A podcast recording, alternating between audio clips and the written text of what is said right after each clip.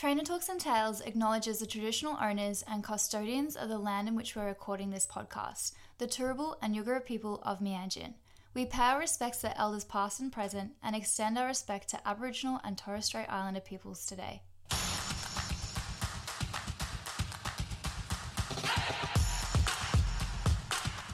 Trainer Talks and Tales love having an array of guests with a variety of opinions.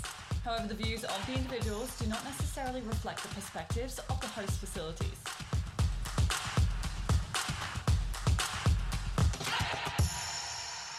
Hey everyone, and welcome to Trainer Talks and Tales. Hope you're all having a great day so far. My name is Tess and this is Daisy. Welcome to the podcast. Hey Daisy, how you going? Hi Tess, happy Thursday everyone. We are so excited to be back in your ears with another fun guest. We've got a bit of a different kind of story and a bit of a chat today with a new guest, which will be really fun. But first of all, Tess, tell me all about your week. What have you been up to? I've had a good week, thank you. It's been hot as Hades at the moment at work. I've never been so hot as the last couple of days. But yeah, no, it's been really good. And school's back, so it's a little bit more quiet at the sanctuary and a bit more cruisy. So I'm loving that. What about you? What's new with you? Yeah, honestly, like I really don't have anything overly exciting to report. It's been a pretty standard week. I've spent a bit more time on the beach, which was one of my resolutions for the year. So I was happy to get that bit of colour, which was nice. Nice to spend some time in the sun. But I do have like a really quick kind of recommendation, maybe. I guess it's not necessarily like I'm recommending something, but it's something I came across on Instagram, which I thought people might benefit from learning from. It's a really cool account called Zoo Spensefull. And it's a kind of really based around different training techniques, different training wins, etc. So I definitely recommend following them. But they actually shared a video from Dolphins Plus, which is a facility in the States. And they just talk about the Premack principle, which is pretty much where you're reinforcing a low probability behavior with a high probability behavior. They demonstrate it really well with like a cooperative care behavior with a dolphin followed by a high energy behavior. So what the dolphin would find reinforcing would be that high energy behavior to like a less reinforcing behavior, for example. So it can be absolutely used in a variety of different training with different species and something I'm hoping to try and learn a little bit more about and possibly implement into some of my training too where necessary or like where it kind of fits the point. So yeah, absolutely recommend checking out that video just on Zoo Spensefull. Yeah, awesome. I've been following them for years. I saw them speak years ago and they were just so cool. Like the information they're giving and like the way they explain it is just like awesome. So yeah, I would recommend that too. However, I haven't seen that video. Daisy, this is really random and I really considered not bringing this up, but my recommendation is actually a product. And this is not a spono, by the way. I don't know, but I have a border collie who is allergic to grass apparently, and I know that lots of other people I've been speaking to, with all this hectic rain, everyone's grass is just bunter and their dogs are getting real itchy, particularly with that like Paspalin grass that's just everywhere at the moment. So I found this product last year called Coco Kaboo. I don't know if we can put up on the podcast or something, and it's like amazing. So if you have an itchy dog and they're getting like little heat rashes or like allergic reactions during the heat at the moment, hit up this product. It's so good. And yeah, I promise this isn't sponsored. I just really love it. You know when you find something that just changes your life? That's me at the moment. Yes. And not sponsored, right. But it, like if the company wants to reach out, that'd be fine. Yeah. No, maybe I think that's a great thing. Tag. Yeah. No, I think that's great. I think it's cool to recommend products that you're working with. And like, I'm sure so many dogs, especially in Queensland right now, I was struggling with that. So hopefully it helps another dog out. It's animal related. I just threw that in there.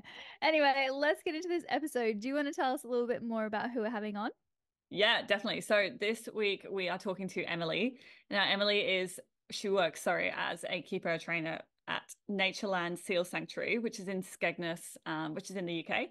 And the seal sanctuary there is actually completely rehab and rescue. And so it's really cool. We haven't really spoken too much about rehab and rescue on the podcast. So it was great chatting to her about sort of the initial stages of when they find a seal that's up on the beach, what they do, how that rehabilitation process looks like, the success rate of root release, the species that they get there in the UK, and some things that she's, I guess, maybe struggled with, and some of the training tools that she's utilised with the seals that she has there as well. So yeah, really interesting conversation. I really enjoyed it, and I think he did 2 tests, so we hope you guys do as well.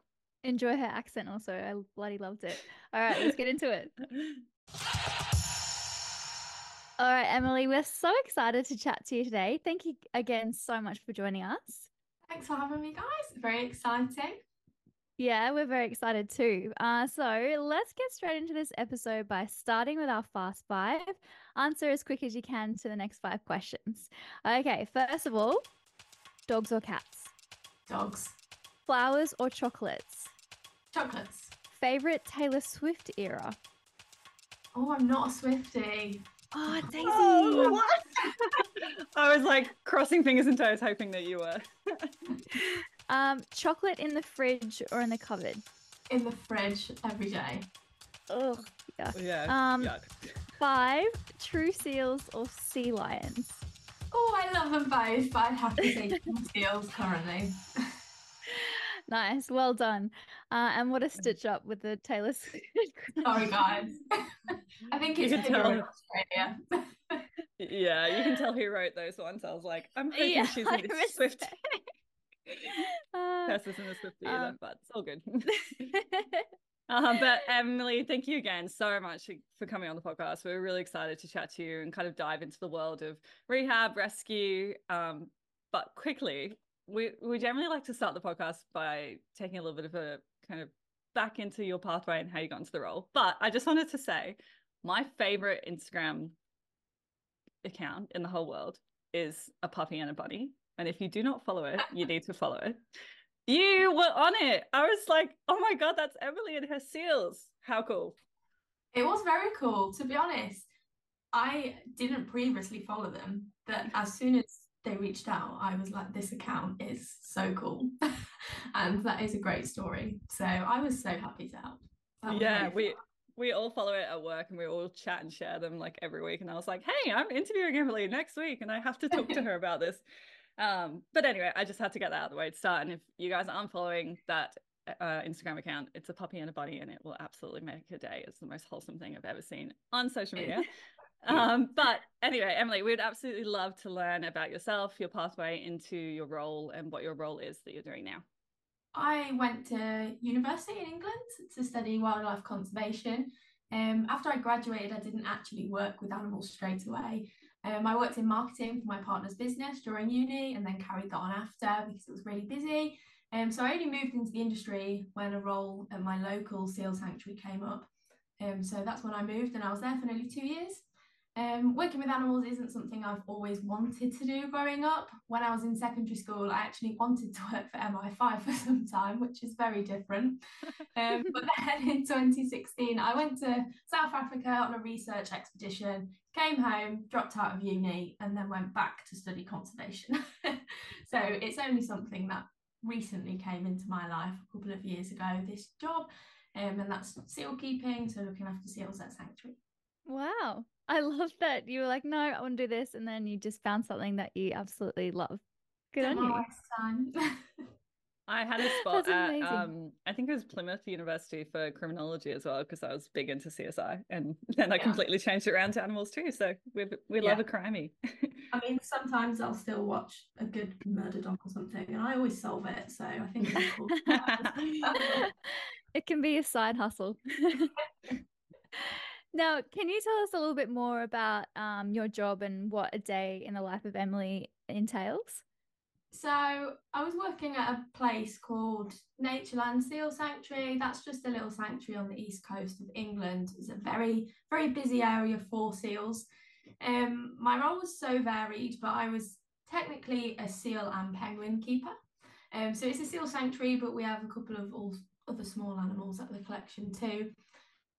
The premise of the sanctuary is obviously to rescue, rehabilitate and release seals, and my job mainly involved contributing to the rehabilitation of pups, so that can involve them getting ready for life back out in the wild, helping them gain weight, administering medication and so on. Also involved a lot of teaching seals how to feed on their own, because a lot of them will come in when they're really young. At the sanctuary there, we also had some permanent resident seals who couldn't get released again into the sea, so they had to stay there forever. So it was my job to look after them. So that was 5 adult harbour seals. And as I said, they couldn't go again, so I had to make their life very happy and very fun for them at the sanctuary. That one involved training and enrichment, just general animal husbandry and zoo care practices. And so it was a bit of a mixed role, really. Some rehab, some normal kind of zookeeping stuff. Same for the penguins as well. Sounds so interesting, and like such a variety of different skill sets that you would have learned from doing that role. What other species of seals that are native to the UK coastlines? So we have harbour seals. They're technically called common seals, but more known as harbour seals over here, and grey seals as well. So there's a big difference between those two.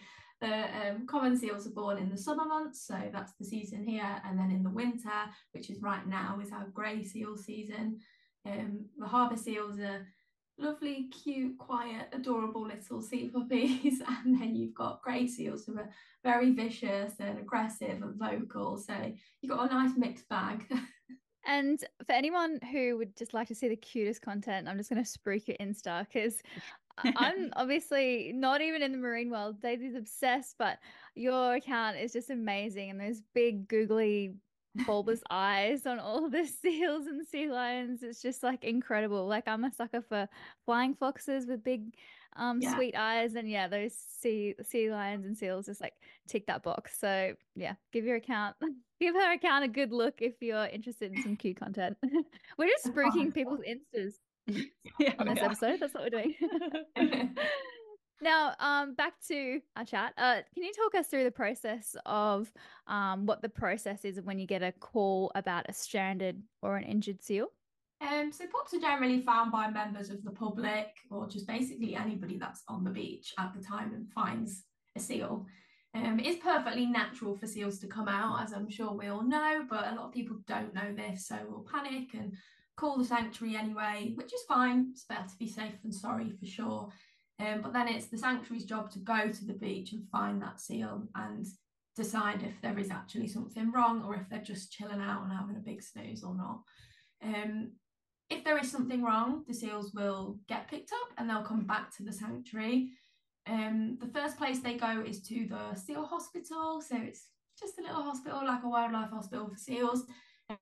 That's where they'll be fully assessed. They'll be medicated. That's commonly things like antibiotics and dewormer that they'll just need, but sometimes they need a few other bits as well. They'll just get lots and lots of rest, just as if we was in hospital, and they'll also be taught how to eat fish on their own. It's not always the case. Sometimes the seals will come in and know how to eat fish, but most of the time the seals that are rescued are really, really young. They'll come in anywhere from literally 1 day old to about 2 to 3 weeks old, and at that time they haven't started eating fish yet, because they should have still been with Mom and had her milk. So they just need rearing as well a lot of the time, so that's where they'll start, in the hospital. Once they've learned how to eat fish and they are fully medicated and they seem to have perked up and are okay now, they get to go outdoors and have their first go at swimming. So there's a quarantine pool which they just have to spend a couple of weeks in, so we can just make sure that they're definitely healthy again. And then from that they go to the last stage, which is to the rearing pool, and that's where the seals will mostly come into my care. So it's just like a little nursery pool where all of the seals will get together. We'll get them competing for their fish, so it's not easy, and they'll also have to gain loads of weight. We have to get them up to 30 kg. That's about the weight that a seal would weigh after 4 weeks of mum's milk in the wild, so that's the threshold that I think all sanctuaries in the UK use. I'm not sure about elsewhere in the world, it's probably the same. And then once they're nice and fat, I get to do the best part, and let's take them back to the beach and release them into the sea. Just lift the lid on a little crate and they go bouncing off into the waves. That's so cool. It's really interesting to hear the whole process, because I'd say probably a lot of people listening, and myself, like I'm a little bit naive to what actually happens with rehabilitated animals and the different processes that they go through. So it's really interesting to hear. What do you normally find, I guess, is like the main reason for them to come into your care? Most of them are just young, so we would class them as orphaned and abandoned seals. So they've lost their mum when they should still have mum. So they need rearing. Any seal that comes in after that stage, the most common things are probably lungworm. So that's just a parasite that they're going to get from their fish. So that's just an unfortunate natural thing that's happened. It does also mean that they've been successful at finding fish in the wild. So there's a pro and a con, but they'll need a bit of dewormer for that. But it would depend on the species of seal too. So in harbour seals over the last few years, I think one of the biggest things that all sanctuaries in the UK have been dealing with is a disease called mouth rot. If you're not familiar with mouth rot, which most people probably won't be, it is just basically the inside of the mouth is rotting and has got holes. So basically on the roof of your mouth on the inside, you'd find some really deep holes. Some of them are so deep that they would go all the way through to like a nasal passage and you can see bone. It sounds really gory and it is kind of gory, but that seems to affect young harbour seals. So that's one of the biggest things that they come in with, but also lungworm, but mainly just abandoned pups that need a bit of milking because they haven't got mums. Oh, I mean, that's cool to hear, because I would assume hopefully like a lot of the abandoned pups, as long as they are successful, their rehabilitation, a lot of them probably would be released quite frequently. Like I'd say, do you have quite a successful release percentage? Yeah, absolutely. I mean, it's very, very rare that a seal would not be able to get released. It sounds quite harsh, but it either goes one way or the other. The seal will either be so ill that they will die, or they will be better and get released. It's very, very rare that a seal doesn't get released. The sanctuary rescues about 70 seals every year, and generally over 50 would get released, so it's a really high percentage. But yeah, it doesn't really happen often. For us at the sanctuary on the East Coast, we obviously have 5 permanent residents. So they couldn't get released, but they were healthy enough to survive. And the age range there, the last one was 4 years ago. Before that, it was 12 years ago and then 21 years ago. So it's very rare that a seal wouldn't get released if they were well enough. If they survive, they all go. Yeah, wow. That's really cool. That's really cool statistics to hear. And I guess with rehab animals, it's obviously really important that they have as little human interaction as possible. Do you, like, how do you manage, like, do you struggle with trying not to form those relationships, or is it because you know how special the end goal is for them that it's easy enough? It is so important to not have interaction with them, really, but when you are looking after them in a sanctuary, this is something that can be quite difficult. The seals will definitely form a small attachment to keepers sometimes, but that's normal. They're acting as their mothers and caring for them, which is completely natural. Just in the same way they would depend on their mother in the wild, they would depend on us for a very short time. Pups will also spend a lot of time near humans when the visitors come to the sanctuary to see the seals. So compared to a wild seal, they do see humans a lot more. But that is where it becomes really important for us to educate them when they visit us at the sanctuary. That was one of my main roles, was to do public talks at feeding times where I'd get to tell everybody, you know, what to do if you find a seal on the beach, make sure you keep your distance, do this, do that, and give all of the rules basically. And that really helps educate a lot of people. But the rescue pups aren't touched or handled in any way unless medication is being administered or they're being fed. So it is really important for us to do what we can to not bond with them and interact with them, obviously, so they have the best chance at thriving when they go out into the sea. But sometimes, as I said, they are just young pups who will depend on you. Sometimes you'd just be cleaning the pool and you'll get a really cheeky, playful one who will come over and just try to eat the hose pipe and just bite your welly. But you just have to know when to isolate yourself and turn around and ignore them, basically, and just walk away. But everything that happens always happens on their own terms, and it's just, they're just like playful young puppies sometimes, but they are also far more dangerous and vicious. So even if anybody wanted, you know, to touch them or interact with them, you would not get a chance. They would bite us so hard. I mean, myself and many other keepers can attest to that, that have had bites, not from trying to keep them, just bites from feeding and medication administration and stuff. But there is on our part definitely some pups that you will fall in love with. For example, you'll get some pups whose rehab was very difficult and very long, so they're there a bit longer, so you love them. Don't know how much far you could say saying that they love you. But one of my most frequently asked questions is this, like, how do you not become attached? How do you take them to the beach and release them? It must be so heartbreaking. But when I first started, it was probably very hard, and I probably did get attached, and I find it hard to say goodbye. But when you go through 70 seals every year, you go and release one and you come straight back to so many others, and then you're just busy with others that you don't think about the same seal for too long. You're very occupied. There's only 3 seals I would say that I've ever been massively attached to. The first one was a seal called Dutch. So we have themes. So that was from a restaurants and cafes year theme. And it was a seal that was previously pre-tagged and released from Germany and then made its way to us. So that was why he was called Dutch. But he was the first real one that I had when I started there.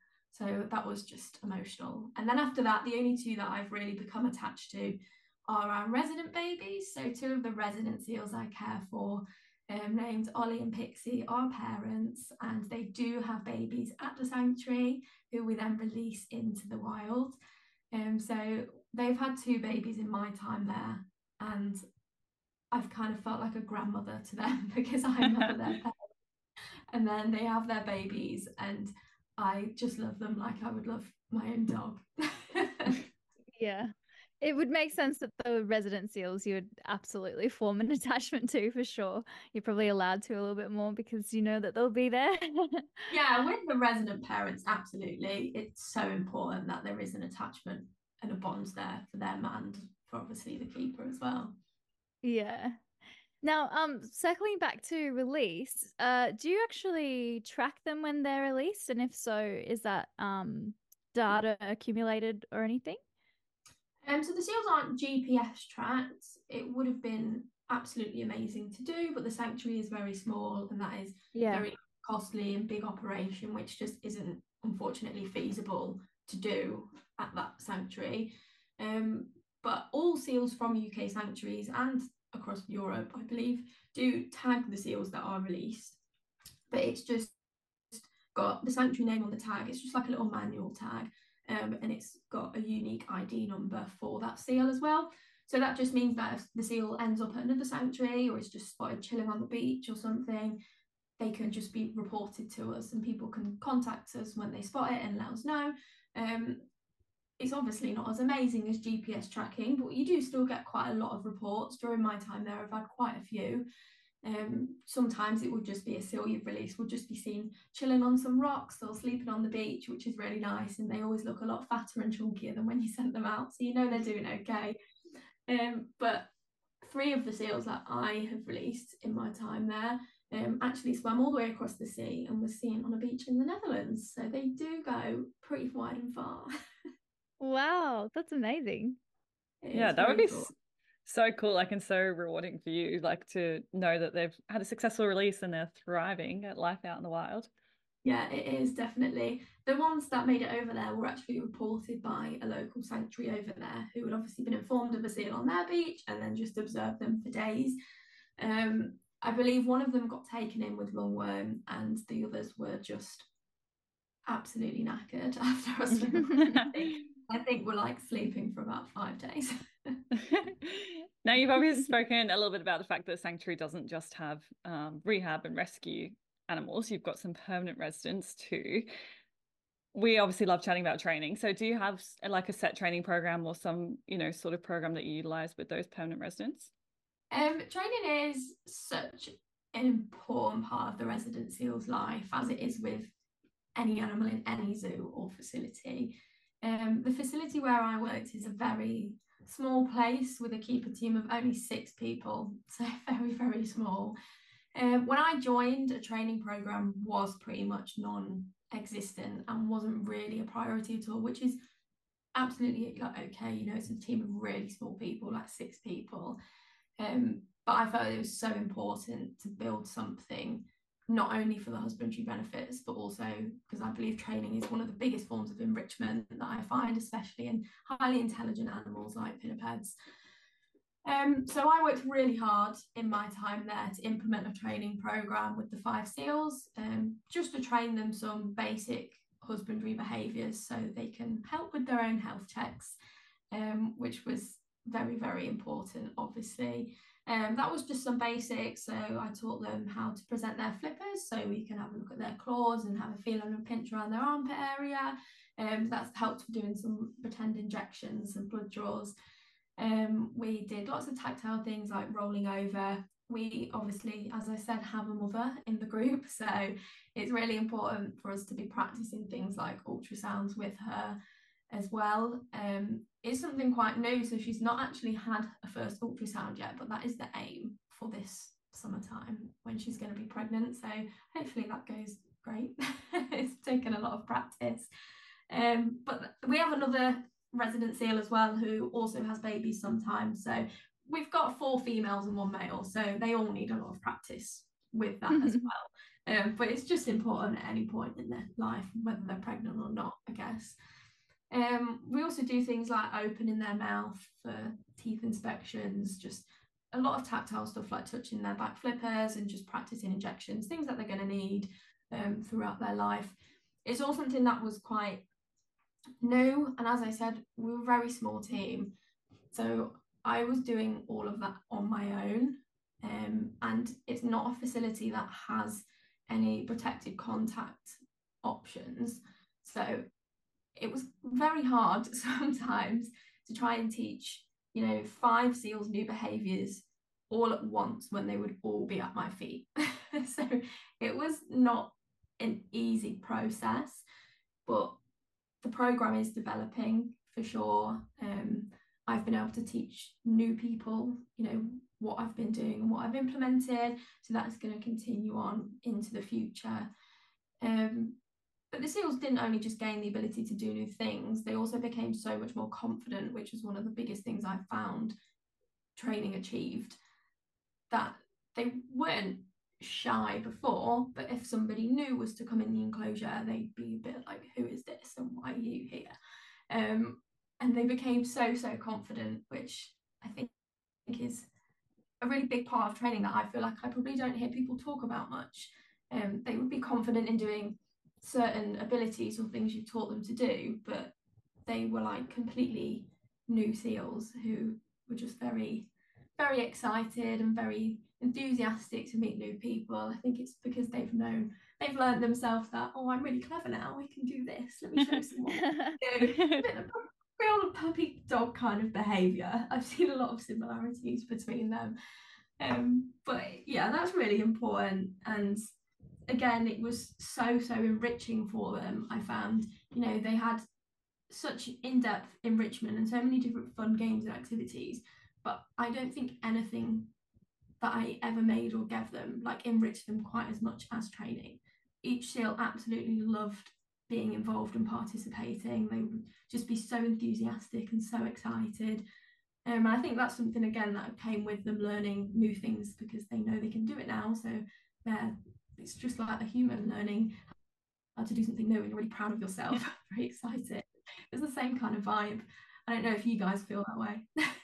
Yeah, no, I think it's actually really cool that you brought that up, because I think we can think about training a lot of the time and the benefits for the animals in the sense of the cooperative care behaviors and, you know, keeping them nice and fit and healthy for their well-being, but it's also so important for their mental and physical stimulation and the enrichment side of it, like you said. Can we just briefly circle back to the point? Did you say that you work the 5 seals in one space to train them everything?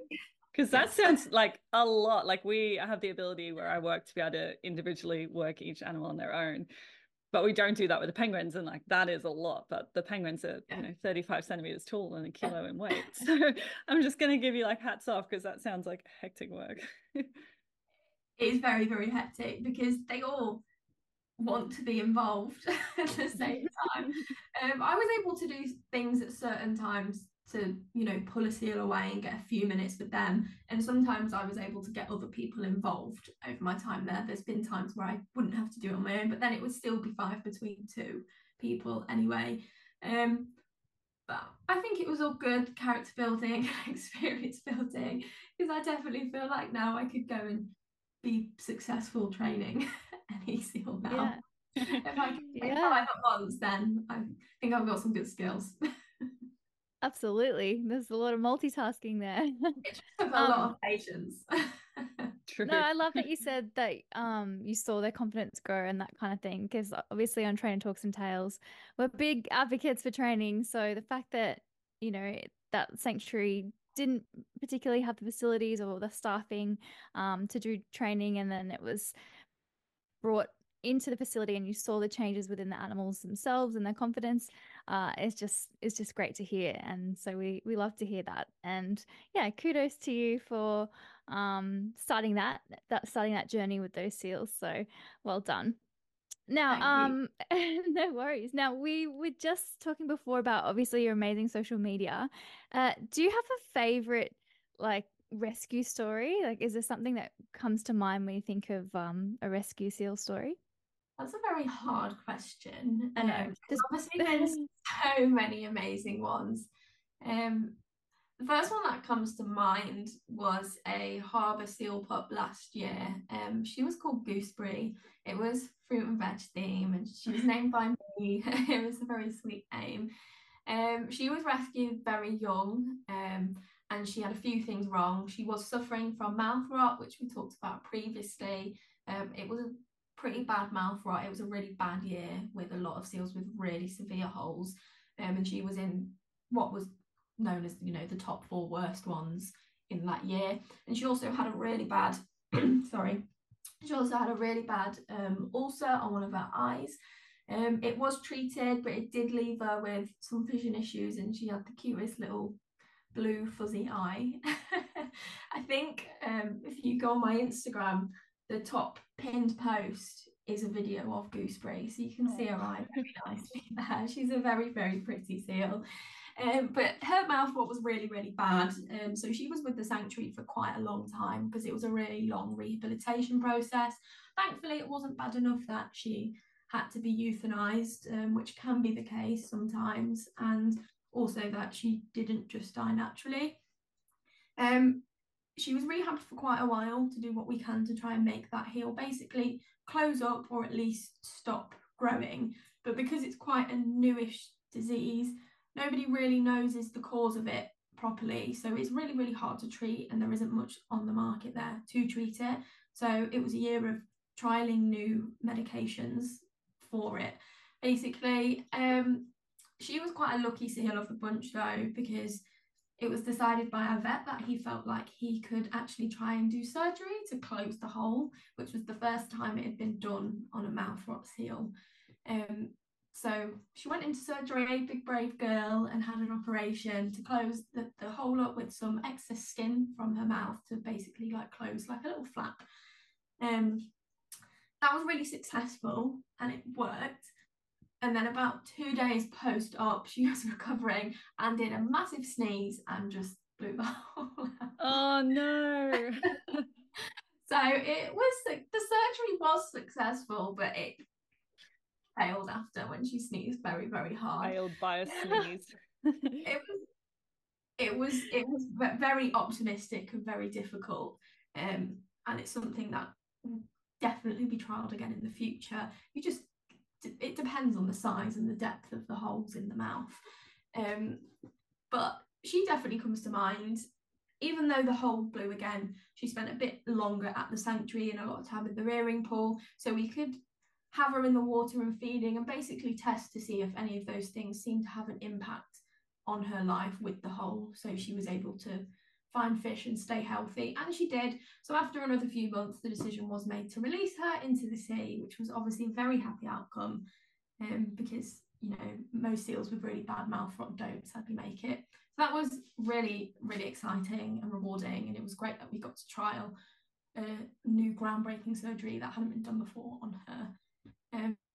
Even though it didn't work in the end, it was still very, very educational and useful for the future. Yeah, I mean, if it failed by the fact that she just sneezed a little bit too hard, then I'd say like the surgery was still successful. I guess it's just maybe more the aftercare that she messed up a little bit. Yeah, definitely. Now, I guess, like, I'd love to ask you, obviously you've been at the sanctuary for a long time. You've got the opportunity to work with so many different seals.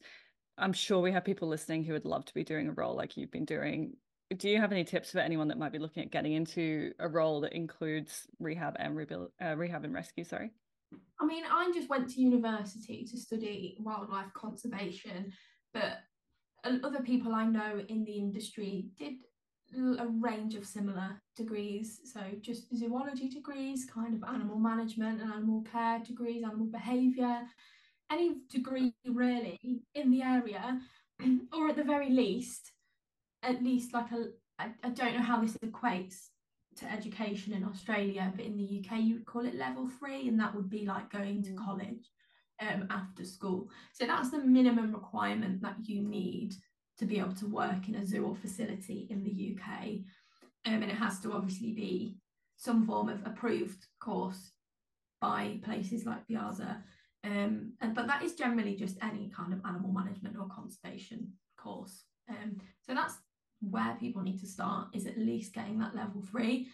I would say, in my opinion, if people were to go and just do a level 3, I would pair that with a lot of experience and hands-on, because it's a lower level qualification, which is fine, and that's how a lot of people get in. Not everybody is very academic, and not everybody wants to go to uni, and you don't have to go to uni. That's what I chose to do, because I'm more academic than practical sometimes, so that benefited me.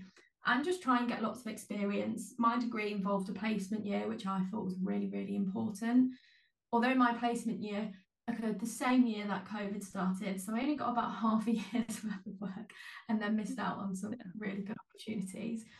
But as much experience as possible, contact any kind of local wildlife or rehab sanctuary and do some volunteering. I think most sanctuaries around the world operate pretty much solely on volunteers. Not many facilities will have paid staff. So there is so many opportunities out there around the world to find places to volunteer at wildlife rehab. But it wasn't somewhere that I had worked previously, so it's not impossible. I think as long as you get the qualification and you just try and find the right opportunity at the right time, then you'll have a good chance. Yeah, and I think it's like Tess and I have spoken recently actually on a podcast that the opportunity to volunteer is just nowhere near as prominent as it used to be. Like the cost of living is so much more expensive and people are working full-time jobs, so the option to volunteer isn't necessarily always possible like it used to be. So it's great to hear that you were able to get in through slightly different avenues as well, and obviously having study and education is really important in the UK, as it is here in Australia too. And we have a very similar to your level 3 that both Tess and I studied actually here as well. So yeah, I feel like you shared some really interesting tips, and yeah, I hope people get a lot out of that for sure. Yeah, absolutely. The unattainability of volunteering definitely is a bigger thing. And I think it probably depends on the time and place you are as well.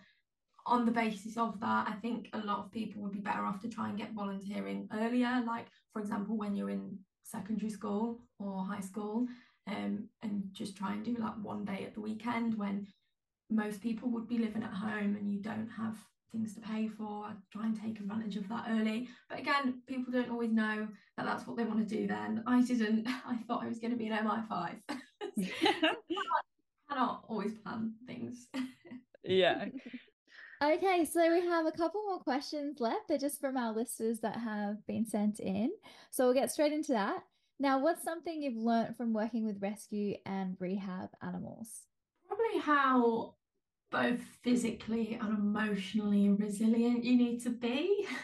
It's a very challenging job, which takes some serious mental strength. You're giving so much to animals that are depending on you for survival, and that's a lot of responsibility, but it also means it's so rewarding, but it's probably also taught me what a huge gap in knowledge there is in the wildlife conservation industry and how much little there is going on.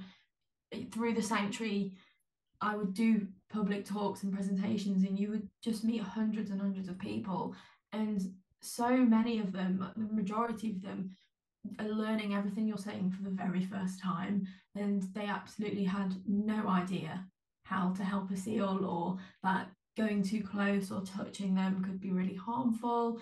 So I just think there's probably a lot of lack of awareness. I'd be interested to know if anybody from other sanctuaries that work with different species feel the same way about the conservation of other species.